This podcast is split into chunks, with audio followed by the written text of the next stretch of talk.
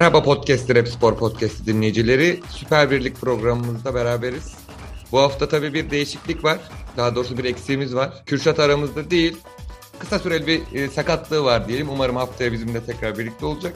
Bu programda 11. haftayı konuşacağız. Güzel maçlar oldu. Ev sahipleri kazandı diyelim dört büyükler açısından. Deplasmanda oynayanlar kaybetti. E tabii e, Mete ile beraber konuşacağız. Mete'nin suratı gülüyor, yüzü gülüyor. Trabzonspor iki haftadır kazanıyor. Belki eskisi kadar iyi oynamasa da kazanıyor. Bunu konuşacağız zaten. Trabzon'da yüzler gülüyor yani deyip ben ilk pası sana göndereyim o zaman. Trabzonspor, Rize Spor, Karadeniz derbisi. Ne oldu, ne bitti? Valla Karadeniz derbisinde Trabzonspor şimdi bunu geçen sene de alışkanlık haline getirmeye başlamıştı. Bu oynamadan kazanma, oynamadan beraberlik alma, oynamadan puanlar kazanma alışkanlığını Trabzonspor'un acilen bırakması lazım. Ben böyle söyleyince sen kızıyorsun ama kazanıyorsunuz daha ne istiyorsun diye. Ama ben bu beni mutlu etmiyor. Niye mutlu etmiyor? Şimdi geldik çattık. Dananın kuyruğunun koptuğu yere geldik. Bu hafta Beşiktaş maçı var. Şimdi ben de diyorum ki sana Vodafone Arena'da oynamadan da kazan bakalım. Şimdi Trabzonspor'da ben bu hafta çok güzel bir üçlü gördüm. Bu üçlüden çok umutluydum. Orta sahada Siopis, Berat, Hamsik. Bu üçlüden ben çok umutluydum. Ha umduğumu bulabildim mi? Bulamadım. O aktiviteyi bence sahaya yansıtamadılar. Özellikle Hamsik ilk yarı içerisinde çok etkisiz kaldı. Hatta 3-4 tane çok basit pas hatası yaptı. İkinci yarı daha değerli toplu gibiydiler. Özellikle Siopis ve Berat da çıktıktan sonra oyun daha da değişik bir hal almaya başladı. Aslında Abdullah Hoca bu hafta müthiş bir kumar oynadı. Yani çok müthiş bir kumardı bu. Kumarı hangi açıdan diyorum? Şu açıdan söylüyorum. İçeriye Bakasetas'ı atarken 65. dakikada çok ilginç bir değişiklik yaptı. Siopis'i çıkarttı. Bakasetas'ı aldı. İşte Cervinho Canini çıktı. Onların yerine de Vakayeme girdi. Cornelius girdi. Abi ilk Bur- ya zaten 45'i 45 bittiğinde de Berat'ı çıkarıp Vakayeme'yi aldı. Yani orada Bakay- zaten riski aldı. Heh, birinci riski aldı. İkinci riski de ben beklemiyordum yani Siopis'i çıkartmasını. Çünkü Siopis takımın Sivov'u görevini görüyor. Siopis'i çıkartıp yerine bile Bakasetas'ı attığı zaman ben dedim ki eyvah. Yani bu maç sıkıntıya girebilir Trabzonspor adına dedim. E, ne oldu? Tabii öyle ya da böyle bir şekilde Trabzonspor golü bulmuş oldu. Hugo'nun o üstün meziyeti, bana göre en üstün meziyeti hava topları. Hava topunda iyi yükseldi, topa iyi kafayı vurdu. E, seken topu Vakayeme tamamlamış oldu. Yani Trabzonspor için çok kritik bir galibiyetti. Ama Trabzonspor'un özellikle şu orta sahada ileriyle olan bağlantısını sağlayacağı 6 ve 8 numaraları box to box dediğimiz oyun kurucu pozisyonunda Bakasetas'ın eksikliğini çok fazla hissediyor. Yani Hamsik bu görevi net bir şekilde yapamıyor. Bunu gördük. Bu hafta çok net gördük bunu. Yanında özellikle Berat ve Siopis gibi iki tane fırtına varken.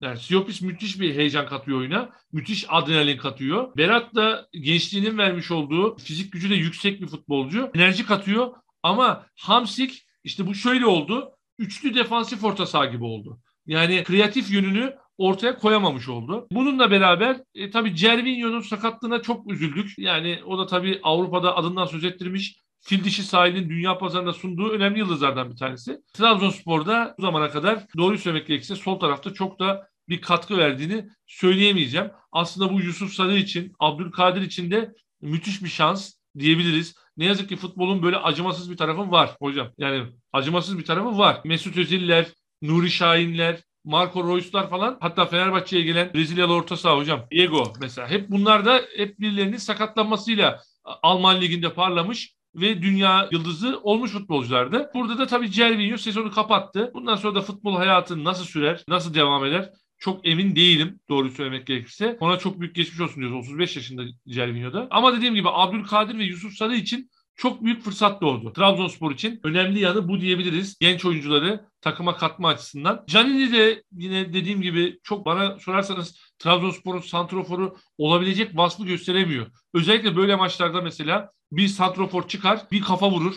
İşte iki kişiyi geçer, bir riplik yapar. Bitiriciliğiyle oyunu bitirir. Ama öyle bir şey biz ne yazık ki Canini tarafında göremiyoruz. E şimdi Cornelius da takıma tam olarak oturmadı. Zaten 11'de başlayamıyor. E şimdi Trabzonspor bunun sıkıntısını yaşıyor. Ya yani defansif yönünü ofansife taşıyacak unsuru ortaya koyamıyor Trabzonspor. İşte son 3 maçta da bunu yaşadı. Fenerbahçe maçının ilk 20 dakikası, Rize Spor maçı ve Göztepe maçı. Bu üç maçta da Trabzonspor'un sıkıntıları buydu. Orta alanın kreatif yönünü sergileyememesi. Aslında özellik olarak işte Abdülkadir burada aslında kreatif bir oyuncu. Aralara top atar. Dripling yeteneği vardır. Şutu da vardır Abdülkadir'in. Mesela böyle bir oyuncunuz var. Bakasetas 35 demiyor 40 demiyor. Vuracak oyuncum var. Yaratacak oyuncum var. Ama işte Trabzonspor'un böyle bir bir de şimdi ilginç yanı var Trabzon'da. Şimdi Dorukan diye bir futbolcuyu kazandırmışsın sağ bek. Dorukan bildiğimiz Dorukan ön libero 6 numara. Hadi zorlasan 8 numara oynayacak adam şu an sabek oynuyor ve hiç sırıtmıyor. Bu da çok büyük bir avantaj evet. Trabzonspor. Ya Dorukan Beşiktaş'ta da birkaç maç sabek oynadı. Kötü de oynamadı. Fena oynamamıştı evet. Geçen seneki şampiyon olduğumuz senede Gençler Birliği maçını hatırlıyorum mesela. Orada mecburiyetten sabek oynamıştı. Kesinlikle. Ama şu da bir gerçek yani. İşte Berat'ı çıkarıyorsun. İşte Dorukan'ı oraya çekmek lazım. Hani 6-8 oynar çünkü o. Onu Net bekledim. oynar ve ben ben çok beğenirim Dorukan orada bu arada. Hani tek sıkıntısı istikrardır Dorukan'ın. Bir de geçen sene hani Avrupa'ya gitmek için aslında Beşiktaş'la sözleşme yenilememişti. Avrupa'ya gideceğini düşünüyordu. Hatta Real Betis'e gidecekti. Son anda o iş bozuldu. Yani buradaki gibi kimse para vermez. Avrupa'da öyle paralar vermezler. Ondan sonra boşa çıktı yani sözleşmesi bitti. Yoksa Dorukan boşta kalacak bir oyuncu değildi. Cervinho'nun sakatlığı bence şu açıdan önemli. Cervinho ilk 11'de belki istenilen beklenilen performansı göstermese de o patlayıcı gücünü göstermese de her zaman rakipler için istem yani karşılaşmak istemeyeceğini oynayan oyuncudur. Bir bek olsan Cervinho ile oynamak istemez. Doğru. Atar gider çünkü. Çalım ya çalım da atar. Tekniği de iyidir. Hızı da iyidir. O yüzden istemeyeceğin bir oyuncudur. Ne yapacağını bilemeyeceğin oyuncudur. Yani Beşiktaş'taki bir ara Quaresma sıkıntısı vardı ya. Oynasa bir dert, oynamasa bir dert diyorduk. Cervinho da buna benzer. Ama işte yedekte durması bile silahtır. Öyle söyleyeyim. O açıdan kadro derinliği açısından bir sıkıntı yaratır belki. Ocak'ta Ocağa kadar götürürse bu işi Ocak'ta Trabzonspor muhakkak bir takviye yapar oraya. Bir de defansın ortasına yapsın artık. Yani şampiyon olacaksan oraya bir tane oyuncu al artık ya. Hani Vallahi hocam. hocam eğer Victor Hugo ile Edgar İyeli tandem ikilisiyle Trabzon şampiyon olursa bunu şey futbol ve spor tarihi kitapları yazar yani. Böyle bir ikiliyle şampiyon olabiliyorsa bu kadar sakar. En son ben bu kadar sakar oyuncuyu Arsenal'de görmüştüm. O meşhur her iki maçta bir penaltı kırmızı kart gören stoperlerinden sonra Şimdi Trabzonspor'da da böyle bir sıkıntı var. Bu kadar sakar olunmaz. İşte Vitor Hugo'nun Konya'da yaptığı, Edgar Iye'nin Trabzon'da Rize'ye karşı yaptığı falan. Yani bu kadar basit gol diyerek, bu kadar basit hatalar yapılarak şampiyon olunabiliyorsa valla Trabzon taraftarı gerçekten tarihe geçer yani. Böyle bir şey çok zor. Solda da bir tabii Tronsen var Norveçli. O da etkili bir sol bek. Her maç üzerine düşeni yapıyor. Görev adamı. Arkaya adam kaçırmıyor. Kademe anlayışı var. Bazen bakıyorsunuz sağ tarafa yardıma geliyor. Bazen bakıyorsunuz Hugo'nun arkasında. E, etkili bir sol bek. Trabzonspor'un dediğin gibi Ocak ayında özellikle bir forvet şart. Gol atacak forvete ihtiyacı var.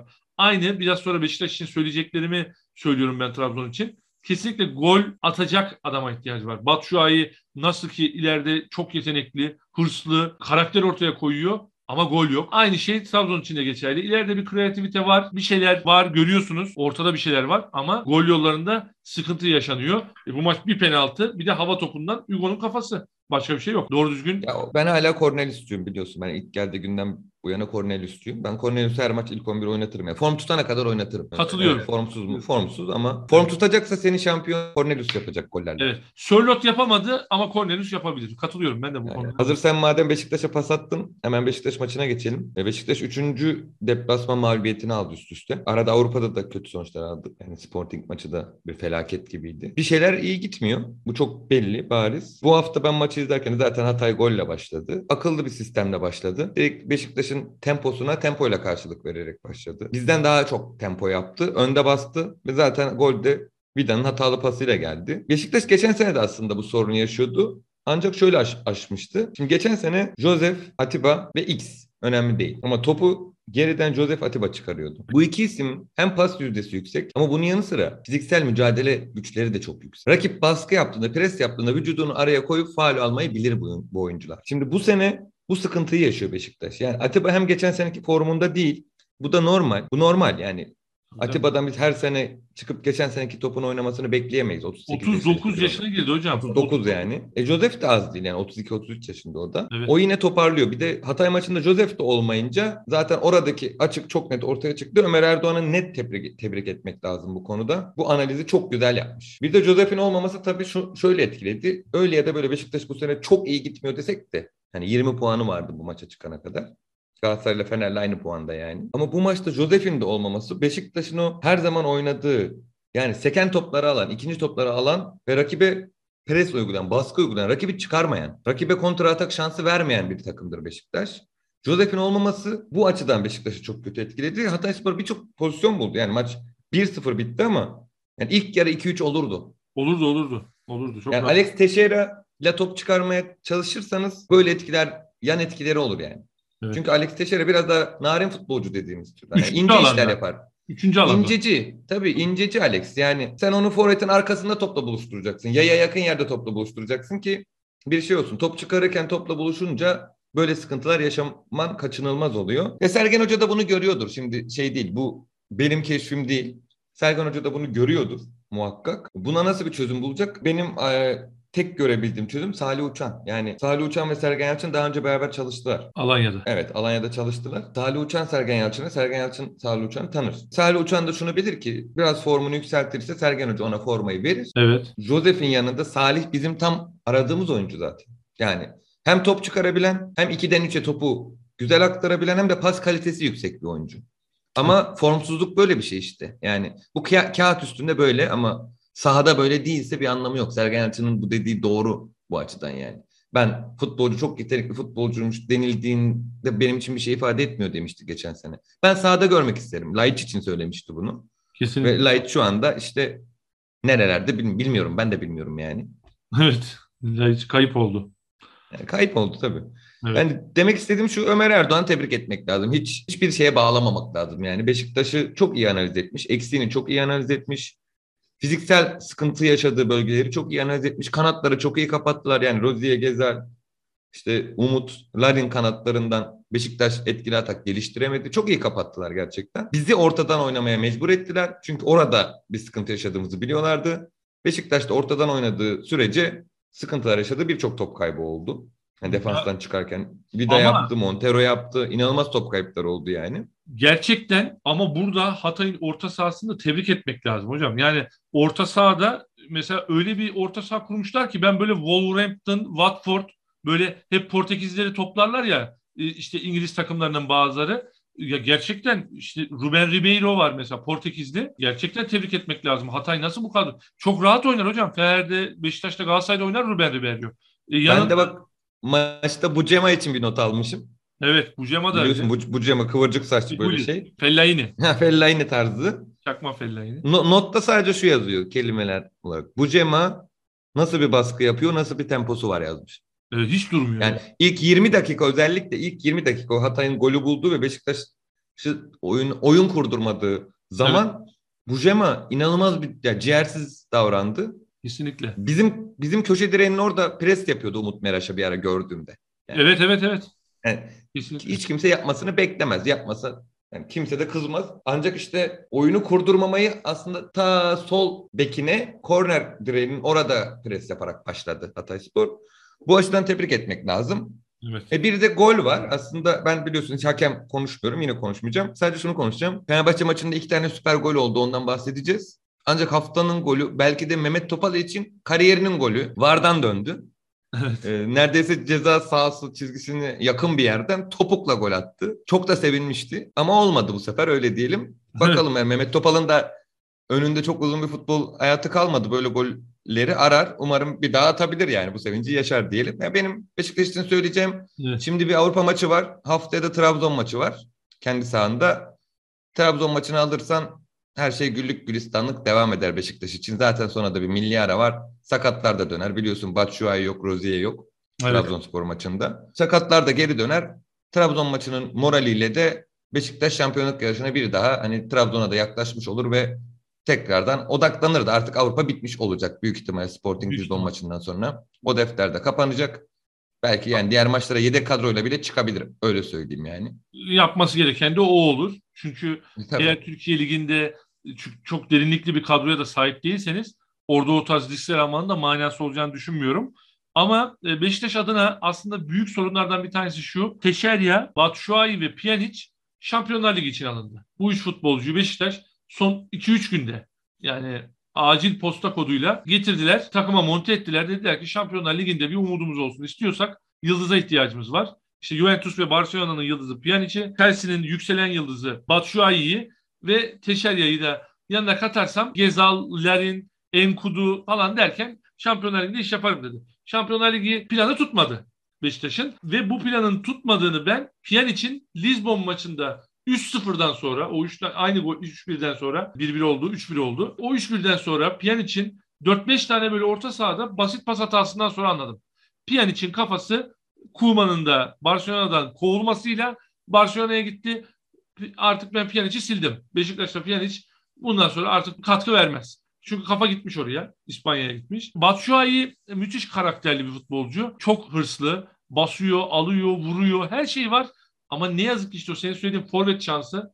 Forvet şansı yok. Yani vuruyor direkten dönüyor. Vuruyor kalecinin kafasına çarpıyor. Yani buna yapabileceği bir şey yok Batshuayi'nin. Oturup dua falan etmesi lazım. Ayin yapması lazım. Başka şu türlü bu şeyi atamaz üzerinden. E, Teşer ya da Pjanic ve Batshuayi'ye göre daha yetenekleri onlara göre diyorum. Onlara göre biraz daha sınırlı olan bir adam. Hani alıp da böyle sürklese edebilecek bir adam değil Teşerya. Onun için Beşiktaş bu üçlüden ben benim fikrim bu sene içerisinde bir şey alamayacak. Bu kesinleşti. Artık Beşiktaş'ın geçen seneki gibi Larinlere, Gezallara, o Atiba'lara, şimdi Atiba tabi olmaz ama işte Josef de Souza'yı Salih'e atabilirsin öne. Artık bunlardan gelecek ekstra performanslara ihtiyacı var. Eğer ki bu hafta Trabzon Beşiktaş'ta Vodafone Arena'da bir sürpriz yaparsa bana göre sürprizdir. Maçın favorisi Beşiktaş'tır. Ama Trabzon eğer bir Vodafone Arena'da sürpriz yaparsa üstüne bir de Lisbon'da yaşanacak bir rezillik çıkarsa bu hafta için oynanacak maçta. Sergen Hocam'ın şöyle ilk yarıyı bitirir Sergen Hocam. İlk yarıyı bitirir ama e, ikinci yarı için Ahmet Nurçebi'nin karşısına cebi boş çıkar hocam. Yani Sergen akıllı biri. E, bunları biliyor bence. Elenmeyi de bekliyor Avrupa'dan. Hocam elenmek elenmek evet. Ya buradan dönmez bu iş artık. Tamam sıfır puan. Ama orada bir üçlük, dörtlük, beşlik hani böyle bir rezil futbol Beşiktaş taraftarının çok kabul edeceğini sanmıyorum. Tabii ki kimse kabul etmez yani çıkıp Şampiyonlar Ligi maçında 5 tane gol yedik diye sevinecek halimiz yok. Tabii. Ama bu defterin kapanması ligin devamlılığı için Beşiktaş Beşiktaş'ın hayrına olur. Öyle söyleyeyim. Olur. Pjanic, Batshuayi, Alex nasıl motive olacak diyorsan da Meteciğim İstanbul çok güzel bir şehir. Çok güzel yerleri var. Gezilecek, görülecek. Bir gün geleceğim. Bir gün geleceğim hocam inşallah. Yani buyur gel bekleriz ve çok güzel yapılacak aktiviteler var. İkna edilir onlar bir şekilde. Hem İstanbul'a hem Beşiktaş'a gönülden bağlı olmaya en azından bu sezon ikna edilir. Bir de primler konuşur biliyorsun. Evet. Bizim bildiğimiz bir de bilmediğimiz primler olur. Evet. Primler de cabası olur. E, güzel İstanbul'un güzel mekanları da cabası olur. Bir şekilde ikna ederler. Sergen Hoca da buraları en iyi bilen insanlardan biridir biliyorsun spor camiasında. Onun üstüne yoktur yani. Sergen Hoca onları bir şekilde ikna eder diyorum. Hocam oynarlarsa ben mutlu olurum. Çünkü ben Pjanic'i izlemek istiyorum. Ben Batshuayi'yi izlemek istiyorum. Ben bu futbolcuları çünkü Chelsea'deyken, Juventus'tayken, Barcelona'dayken izleyen adam olarak diyorum ki gelsin birazcık da Beşiktaş'ta izleyeyim. Ama o mental kaymayı çok net görebiliyorum ben. Özellikle Pjanic'te. E, Batshuayi de çok çabalıyor. Ama onun da şimdi arka derede bir çekme var. Eğer o da hmm. 100 bin bir yere doğru giderse hani bu sene çok katkı verebileceğini sanmıyorum. İnşallah dediklerimin tam tersi çıkar. Beşiktaş Lizbon'dan tamam çok bir ümitli bir skorla dönmeyeceği belli. Çünkü Sergen Hocam da bunu söylüyor. Ama en azından bakalım Trabzonspor maçında inşallah karşı grubunu sevindirecek bir skor alır. Bunu çok ister söylemedim ama. Yani bu maçın özelinde aslında Hatay maçın özelinde yani hem Hatay'ı hem de Ömer Erdoğan'ı iyi taktiği konusunda tebrik etmiştik. Ama Bence tebrik edilmesi gereken bir başka isim de İlhan Palut evet. ve Konya Spor. Evet evet. Yani bu sene bir sezon sadece Galatasaray'a yenildiler. O maçta da tek kale oynayıp yenildiler. Kesinlikle. Gerçekten şanssızlıktan yenildiler yani. Evet. Ve bu hafta Fenerbahçe'yi 20 20 dakikada 10 dakikada ikilik ettiler. Hadi 12 dakikada mı öyle bir şey ikilik ettiler evet. yani. Evet. O Fenerbahçe'nin aşılmaz duvarını işte Altay'ı vesaire paramparça ettiler yani. Evet evet tabii. Ve hani maçı da 2-1 kazandılar. Sonra İrfan Can niye oynamıyorum dedi bence. Bir mesaj gönderdi. 35 metre. Ben neden, gönderdi. ben neden bu takımda yokum dedi yani. Kesinlikle. İlhan Hoca'yı da tebrik etmek lazım hani Konyaspor şu ana kadar izlediğimiz her maçında bir ara bir beraberlikler serisi vardı ama her maçında kazanmaya yakın taraftı. O çok, benim çok dikkatimi çekti. Kazanmadığı maçlarda bile maçtaki favori, maçın favorisi izleyenler tarafından izlerseniz maçı Konyaspor'un kazanacağını düşüneceğiniz maçlar izletti bize. Bu önemli bir şey. Bu aslında her maçı iyi oynadıklarını gösteriyor. Kazansalar da kaybetseler de. Asıl burada Fenerbahçe'yi konuşmak lazım. Fenerbahçe'de ne oluyor yani? 3 maç üst üste gelen mağlubiyet serisi. Ve Trabzon maçındaki mağlubiyet bence bir mağlubiyetten çok daha fazlası oldu Fenerbahçe için. Kesinlikle. Çok da büyük bir yıkım yarattı. Yani işte Ali Koç eline megafon aldı havaalanında yanına dünya starı Mesut Özil aldı. Altay'ı aldı geleceğin starını. Vitor Pereira'yı da çevirmenlik yaptı kendisi. Çevirmeni yokmuş gibi. Evet. Onun adına şeyleri de söyledi ve orada bence bir şeyleri kırdı. Bir şeyler kırıldı Fenerbahçe'nin için. Hocam orada onu yaptın. Geldin bir dahaki hafta. Şimdi Trabzon'dan 3 yedin. Hakemden dedin. Hakem bitirdi bizi dedin.